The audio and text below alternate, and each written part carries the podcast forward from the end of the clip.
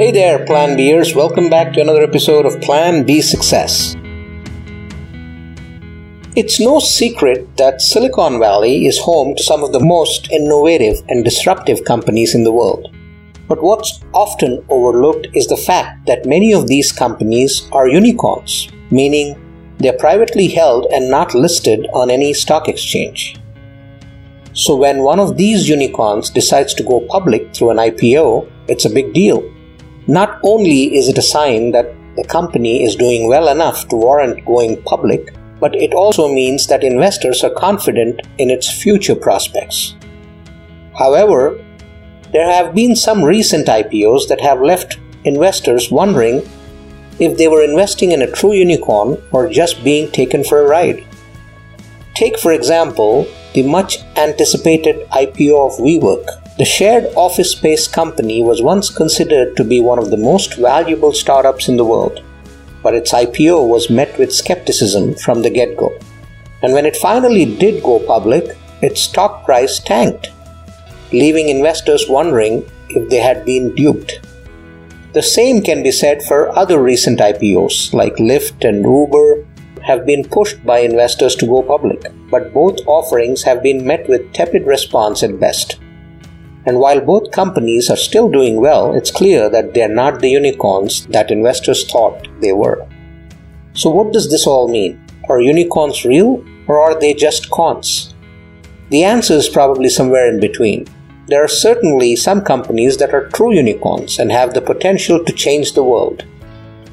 But there are also those that are nothing more than overhyped startups that are destined to fail. The key for investors is to be able to distinguish between the two, and that's not always easy.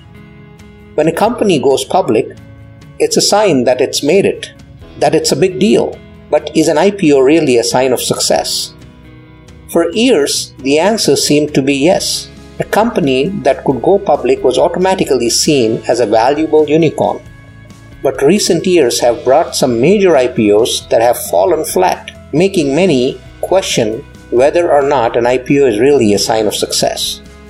So, what does this all mean?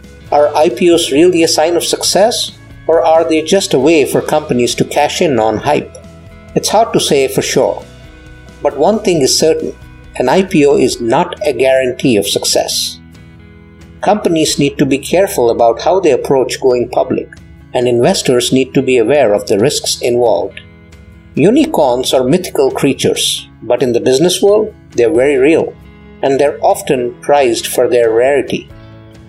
The term unicorn has been used to describe companies that have achieved billion dollar valuations.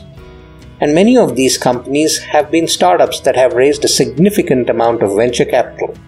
Some of the most well known unicorns in the tech industry include Airbnb, Uber, and Pinterest. These companies have all achieved billion dollar valuations, and they've all raised a tremendous amount of venture capital. But are these companies really worth their lofty valuations? And more importantly, are they sustainable in the long run? Many experts are skeptical of unicorns, and for good reason. A lot of these companies are loss making, and they're heavily dependent on VC funding. What's more, many of them have yet to prove that they can generate consistent revenue streams. So while they may be unicorns now, there's no guarantee that they'll stay that way.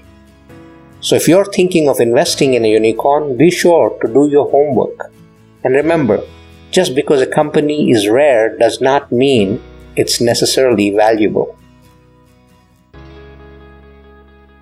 Hey Plan Bers, I hope you're having fun with Plan B Success podcast as well as the YouTube channel. Do subscribe, share, and spread the good word, and leave a comment as to what you want to hear about next.